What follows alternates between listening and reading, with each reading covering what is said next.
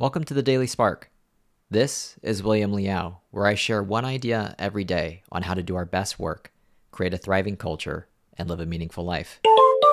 It's Monday morning, you're in a meeting, and your colleague says something that you think is inappropriate and frustrating.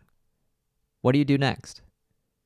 Well, you could ramp up your frustration, perhaps by initiating some internal commentary along the lines of, Wow, I can't imagine a worse start to the week.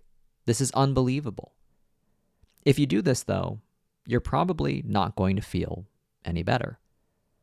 Another option would be to suppress your feelings and actively try to focus on something else. Perhaps responding to that email you just got or texting a friend about lunch plans will do just the trick.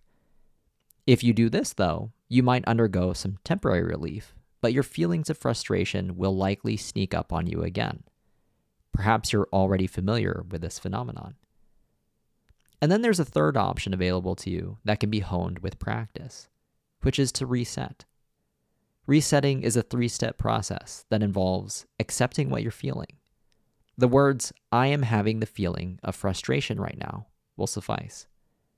And then the second step is to evaluate your feelings and what role they're playing. Are they making you feel better or worse? Are they helping or harming the situation? And then finally, the third step is to decide how you want to approach the next moment. Perhaps in your reflection, you realize that being frustrated is not serving you or the situation. In recognizing this, you may find it easier to let go of your feelings of frustration. And in letting go of your frustration, you might find yourself in a state of mind that is willing to engage your coworker in a healthy dialogue.